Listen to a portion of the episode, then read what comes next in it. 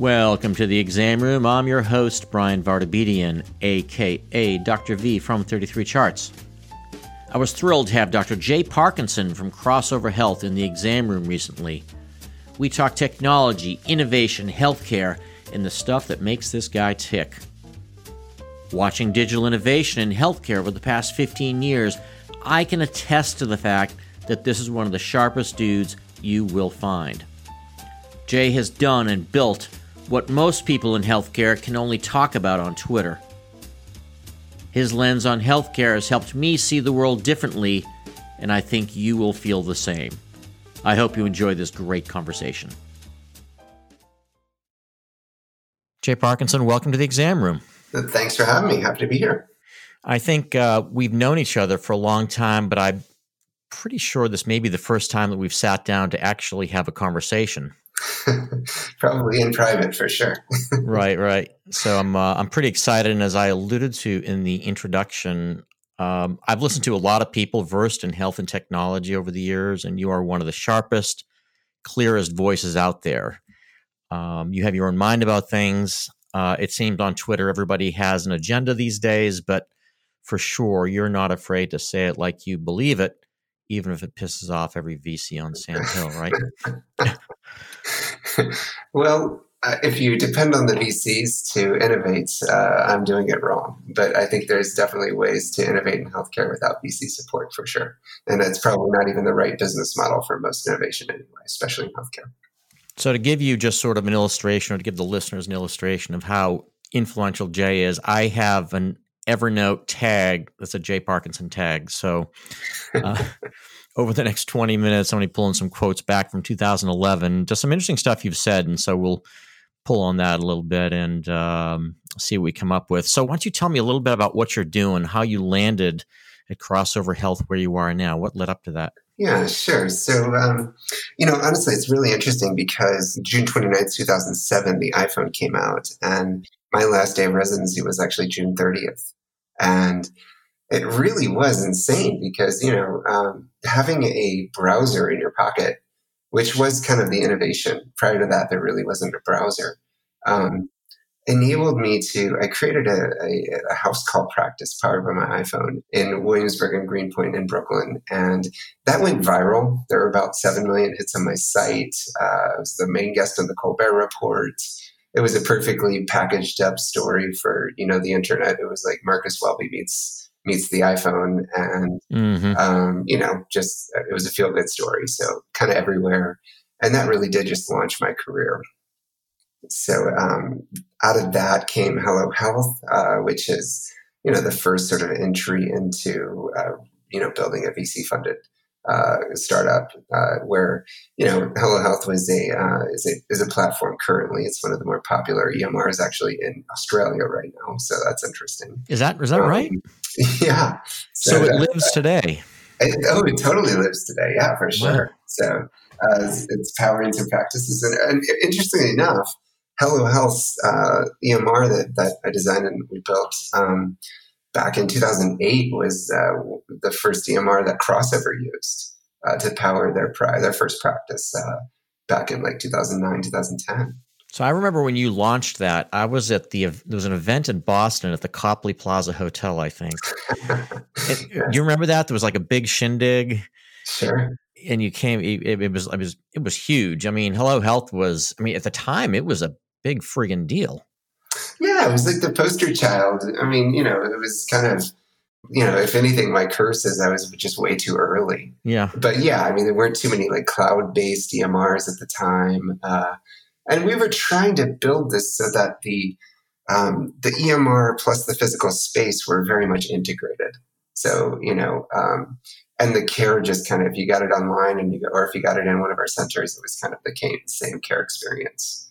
So it was uh, ahead of its time for sure. So yeah, so you suggested the fact that it was ahead of its time as an early EMR. Maybe that was its downfall. What when you say it was ahead of its time, what what was ahead of its time? Well, I mean, you know, just the concept of uh, keep in mind there was no there was no concept of an app back then, right? The App Store I think launched in what 2010 or something like that. Um, So a couple or 2009. So it was a couple years after the uh, iPhone actually was launched. So yeah, it was um, it just. I think the the the success of an idea is not just how great the idea is and the execution is, but it's about aligning the idea up with like cultural behaviors that are kind of normal. Right. And just, you know, those behaviors of going online to even get care or do things was just not normal yet. So then you segued to Sherpaa, right, in 2007? Uh, 2012, actually, Sherpaa was, uh, was founded. Okay. Yeah. Mm-hmm. That's right. Tell us about Sherpaa. Yeah, so Sherpaa is interesting. Um, we're basically a medical group. Um, we hire our own doctors um, and we uh, contracted with companies to take care of their employees. It was interesting in that it wasn't traditional transactional telemedicine. Every time you, as a user, fired up Sherpaa to engage with us, um, you worked with the same care team. So it was all about continuity, and it was all about um, you know just doing as much as you possibly could because online because we never had a physical presence where you could come see us. If you needed physical care, we would arrange the care with your with local specialists or facilities and follow up with that specialist to get the consult report and attach that to your episode of care so that you have access to it. And so, you know, it's still going today. It's a, it's a practice that anybody can join right now, and um, but very much being uh, supported uh, by Crossover Health right now. So, so this was an application that employers would offer to their employees. Is that right? Yeah, that's right. So we took care of I don't know, roughly I think hundred employers. Um, people like you know companies like Tumblr and Foursquare and Casper and Blue Apron and like those types of companies that were you know super savvy. Um, but that's also part of the strategy too. I mean, the iPhone didn't start with your grandparents. Mm-hmm. You know, uh, you start with those folks that really get the behavior and the concept. Um, so when you think about kind of a smartphone, uh, it starts off with the tech savvy and the wealthy. And now today we have $25 Androids, you know? So yep. that's kind of a big believer in like trickle down technology. And this was, uh, I pulled this quote about Sherpaa and EHR and documentation, you said the traditional doctors spend half their day documenting interactions with patients in the EMR. When care is delivered primarily via messaging, the conversation is the documentation. That, in and of itself, makes sure a doctor is literally 100% more efficient than a traditional doctor. Yeah.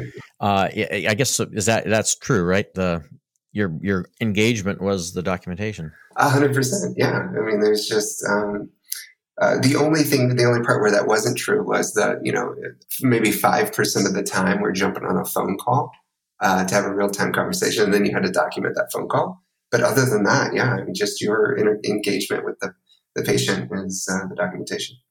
So, where was the value for uh, you were acquired by Crossover? What does Crossover do fundamentally, and how do you, as an organization, as Sherpaa, how does it fit in with that? Yeah, so interesting enough, I've known Scott Shreve, who's the CEO of Crossover, for you know uh, probably as long as I've known you, Bryan. So it's like you know we've been running in the same circles. There aren't too many folks really trying to innovate on primary care, and but Scott and I have always been you know some of them. So uh, Scott hit me up back in what November 2018 and just said, "Hey, what are you doing?" And uh, you know I was speaking at a conference in San Diego, and Crossover is just based about 50 miles north of San Diego, so took a trip up here and saw what they've been doing and was just ridiculously impressed, you know? So what they do, uh, what we do is uh, we've always built physical centers on corporate campuses for companies like Comcast and Facebook and Microsoft and and uh, Apple and Visa. So it's these big Fortune 500 companies, and we have physical presences on their main campuses. But when you think about that, these, these clinics, yeah, they're clinics. They're they're they're they're really beautiful. Though. That's the thing. It's that they're not. They don't look like your average clinic. Doesn't feel like it. it feels more like a spa. Mm-hmm. But at the same time, it's the same cost as traditional primary care for employers. So in a sense, you kind of get rid of the fee for service primary care, encourage everybody to go to the spa like experience on campus and it's it's about the same cost um, as traditional primary care. So Sherpaa is providing some of the, uh, I guess uh, it's a communication platform. Is that right? Well, how about this? Um, crossover since 2012 has always been the physical center. Think of that as Blockbuster, right? Mm-hmm. But but but Sherpaa has always been about you know instead of having a physical center, it's it's it's you know an app. So that's more like Netflix. So whenever you sort of marry the two, now whenever you turn on a practice for a company like Facebook, you're really turning it on a state based on a, on a statewide basis rather than a sort of neighborhood basis. So what we got had the opportunity to do is really everything we learned in Sherpaa. I had the opportunity to say, okay, well, let's kind of start over, build our own platform, do it right this time, uh, based on everything you learned in the last eight years, and uh, that's where we are now. So we just launched our platform internally in uh, let's see in February, and we're launching first uh, Comcast in about a week and a half. So it's uh, super exciting. So does crossover have uh, maybe you, this is something you can't discuss? Is, will, will crossover move beyond these big uh, corporate campuses into more mainstream areas, or is that really not their model? No, the model that we have is really it's still very much uh, corporate campuses. But whenever you think about this, we learned in Sherpaa that seventy percent of things never needed to be seen in person. Mm-hmm. So what's fascinating about that is now all of a sudden those centers that we build don't have to be so big and bold. They can be more, I, I, I describe them as like confirmatory centers. Right. Rather than exploratory centers. Right. Because if you show up and we don't know anything about you, we have to explore the situation and figure it out. Wow. But if we know what's going on, because the primary relationship is with the online team, and you show up in one of our centers, the center is already prepared as to like what's going on. And that's just going to confirm what we suspect based on our conversations online. Let's segue a little bit into the madness around telemedicine that we've been witnessing over the past couple of months. Um, I mean, there's a lot to say here, but what do you think? What's happening here when you look at this overnight transition by large health centers? Is Corona just really kind of laid bare the deficiencies in our system and forced us to change the context of care, or what's happening? Help us, help me understand this. I think people are just terrified to kind of enter the healthcare system right now. I mean, I. You mean physically? Would, yeah, yeah. Like I, I don't want to. The last place I want to be is some, you know, place that might be teeming with coronavirus. Yeah, absolutely. Yeah, so I think people are just like you know terrified, and doctors saw that they're you know seventy percent decrease in patient volume, and they're like, oh my goodness, we have to make money somehow, and there's nothing you know more powerful than you know losing revenue to change behavior. Right. You know, then doctors are like, well, okay, we need to go instead of you know physical first, uh, kind of digital first, and we did that in crossover, for example, the, over the course of a week, where it was five percent virtual visits, and now we're at like ninety five percent virtual visits, right? So every sort of practice across America had to do that or risk massive revenue decreases. So the challenge, I think, though, is you know that's every doctor should be offering that type of service, but then like they don't, so they're kind of trying to hack that stuff together real quickly. Right.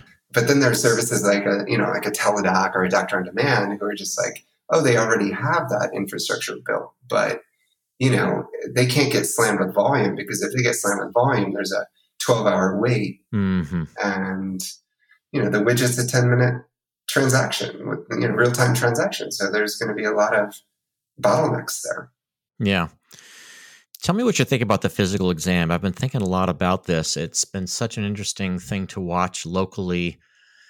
Uh, when I was doing some of my early telehealth encounters, I asked a colleague, I said, Where do you document the physical? And he said, You don't. And I guess when you're over through a screen, right, we're really we're sort of surrendering the uh, the physical touch we have with patients, and it certainly needs to happen a certain percentage of the time. But I mean, do you think the physical examination is dead? Do you think we're going to be doing a lot of this with peripherals while connecting virtually, or what? Well, what's interesting about this is, you know, the number one principle that I've instructed every single Sherpaa doctor from the very beginning uh, is just use the right communication channel for every situation. Yeah. Right. Sometimes that's in person. Right, right, right, right, right. Sometimes it's online. Um, so just you know, use your judgment to be like, what's appropriate here. Don't try to overstep your, you know, what what you're capable of. Um, but the physical exam is really interesting. So if you look at, for example, the 1500 diagnoses that primary care is sort of the bread and butter primary care, right? Mm-hmm. That's even including the long tail of diagnoses that PCPs do uh, and manage. Um, just do the analysis and you'll see that a tiny fraction of them are dependent on a physical exam to diagnose. The rest are, you know, it's let's let's let me ask you some questions. Let me let me order some labs. You know, let me give you a drug, and, and if it works, great. That's what the diagnosis was. If it wasn't, uh, let's start over. You know, but it's really interesting. There's only a tiny fraction of those 1,500 where you actually needed a, a physical exam to, to diagnose. But then you're like, okay, well, once I've diagnosed it, what's management look like? Right. So then you're, so it's like, okay, physical exam, what's the tiny percent that's needed to diagnose? But then once you have the diagnosis, then what's the role of the physical exam? Right. You know, and then it becomes even smaller. Diminishing deal. Yeah. So it's just really, it's interesting. I mean, you know, it's a perfect example of like whenever you talk to doctors and they have access to a physical exam, they're like, I need it. Whenever they don't have access to a physical exam, they're like, well, you know what? I can do my job still. yeah. Yeah, I think, you know, and certainly in medical education, we've sort of fetishized the exam over so many years that it's uh, this nostalgia is almost kept us from moving forward to different types of engagement with patients and different ways of connecting and providing care. I mean, you always believed that the context of care was always in a square room on a piece of butcher paper, right? Right. and I think this, you know, I think this crisis has sort of forced it. Yeah, you're right. Everybody's trying to like hack this together, but I think there's some good from it too. We're just, we're just accepting that things are happening and can happen remotely. And I've always said I could take 300 Crohn's disease kids and manage them with my iPhone.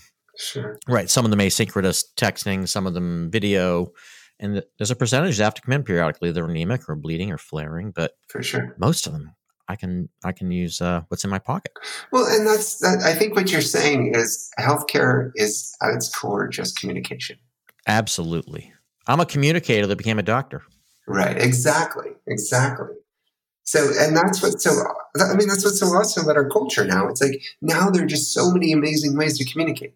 Right. So why not take advantage? It's embarrassment of riches. I, have always suggested I, I'm really I'm just a really good translator. And you look at the complicated things that are happening, and I think this is going to become more critical going forward as we become more, you know, precise and reductive, and things get more technical, and we get genomic information. You're going to come to your provider, and someone's going to have to be a docent and translate and help, you know, intermediate all this information coming in. And I think our that's how our role is going to evolve, just like as a as a translator or a docent, right?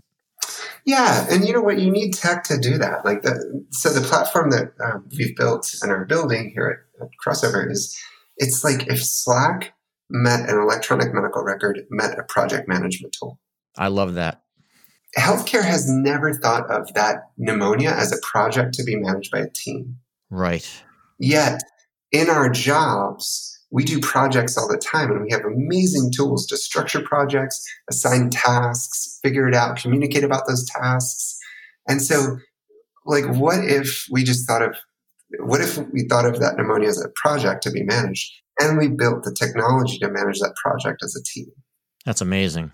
After uh, you got to do a walkthrough with this for me at some point, uh, uh, at some point in the future, I want to see this it's it's it's really really really impressive. I am so proud of what we've done, and uh, it's going to get better and better. I mean, when you think about this, you know how Slack has sort of like this, um, you know, it has integrations with other apps, right? Yeah, absolutely, yeah. That's exactly how we're designing this as well. The the Slack channel equivalent within the Crossover platform is called the episode of care. So the episode of care, that's where the communication happens. That's where all these integrations happen. That's where the team is communicating with each other and with the member.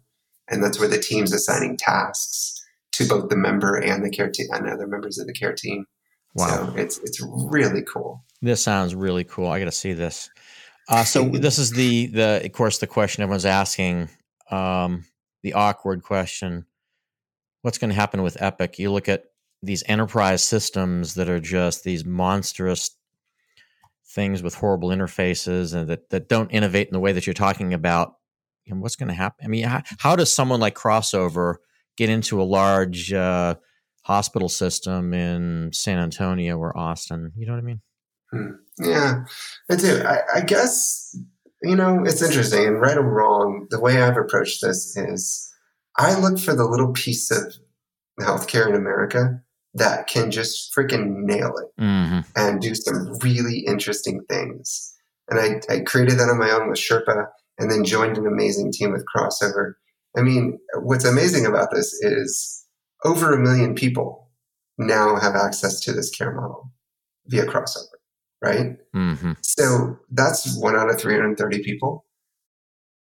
In many ways, it's just like you just keep hammering away and all of a sudden like that old school 1988 based company right. uh, is starting to look kind of funny.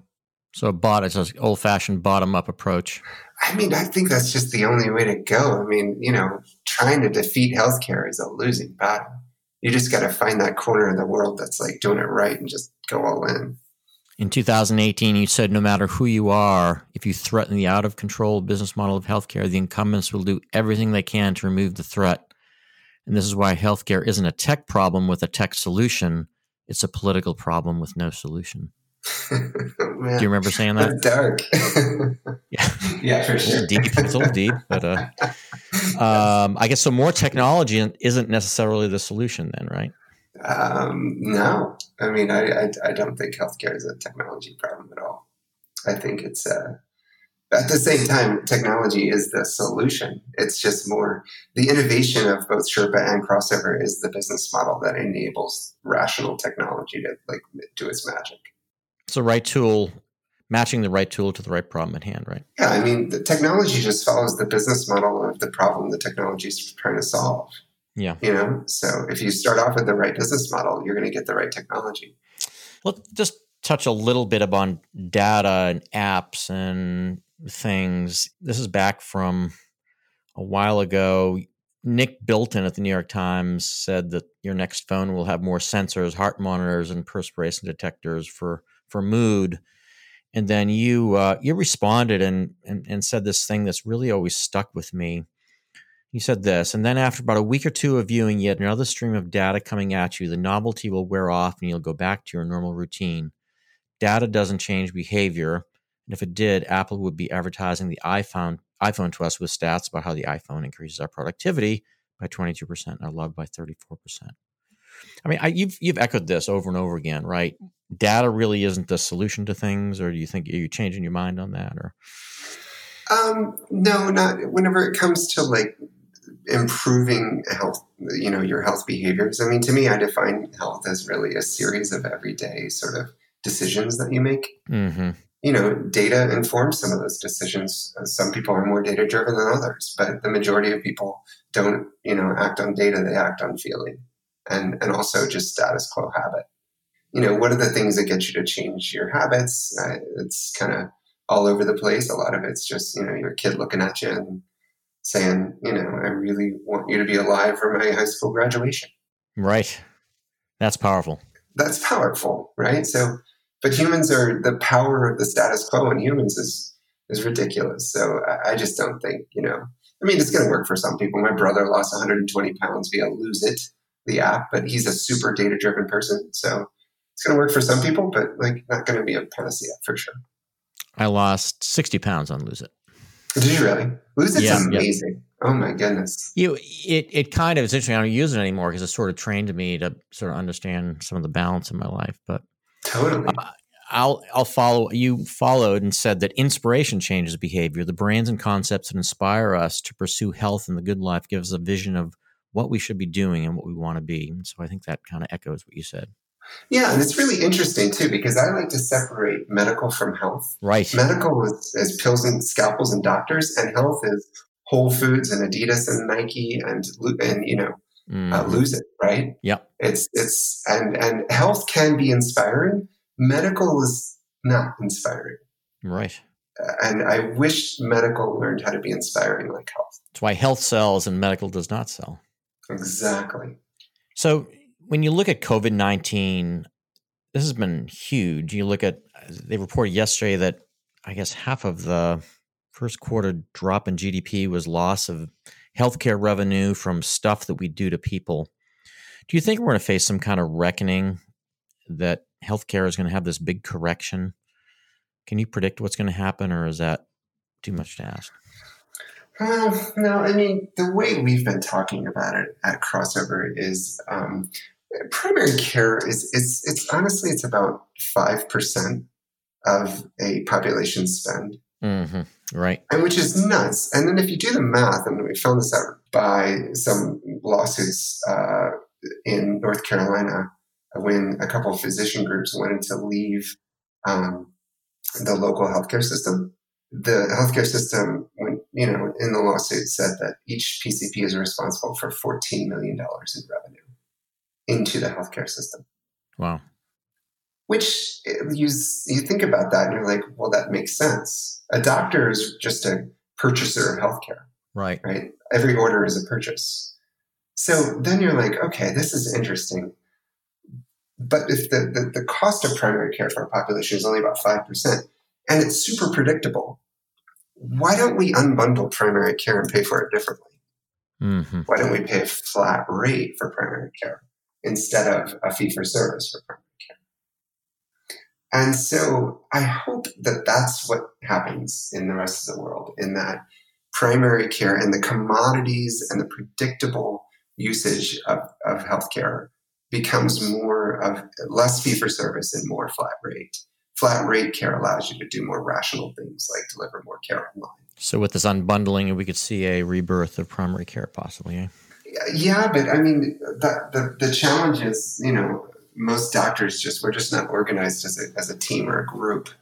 I think, you know, how can primary care doctors come together and sort of contract with health insurers basically to say we'll take this uh, population of people on for a fixed rate um, rather than you know if because again if it's like if it's five percent of the total spend i mean we're not the guys that you need to be squeezing yeah exactly you know?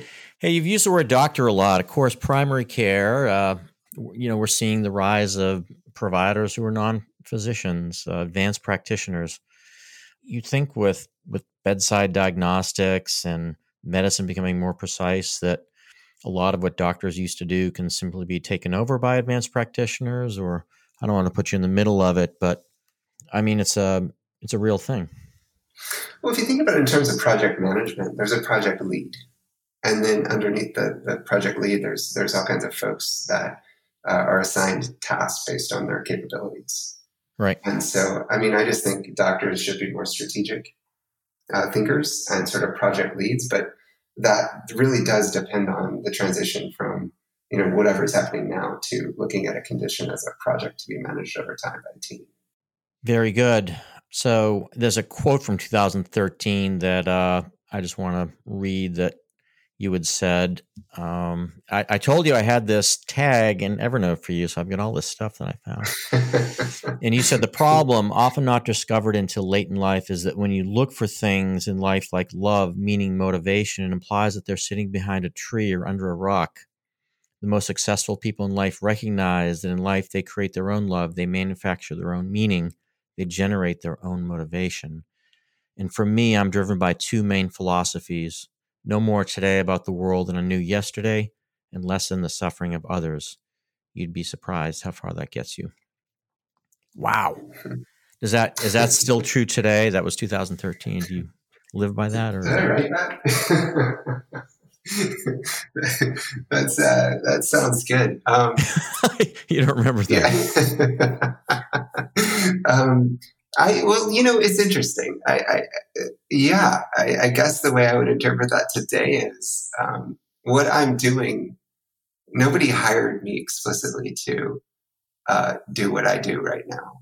Uh, I created my own job, right? And I created this this change that hopefully is happening.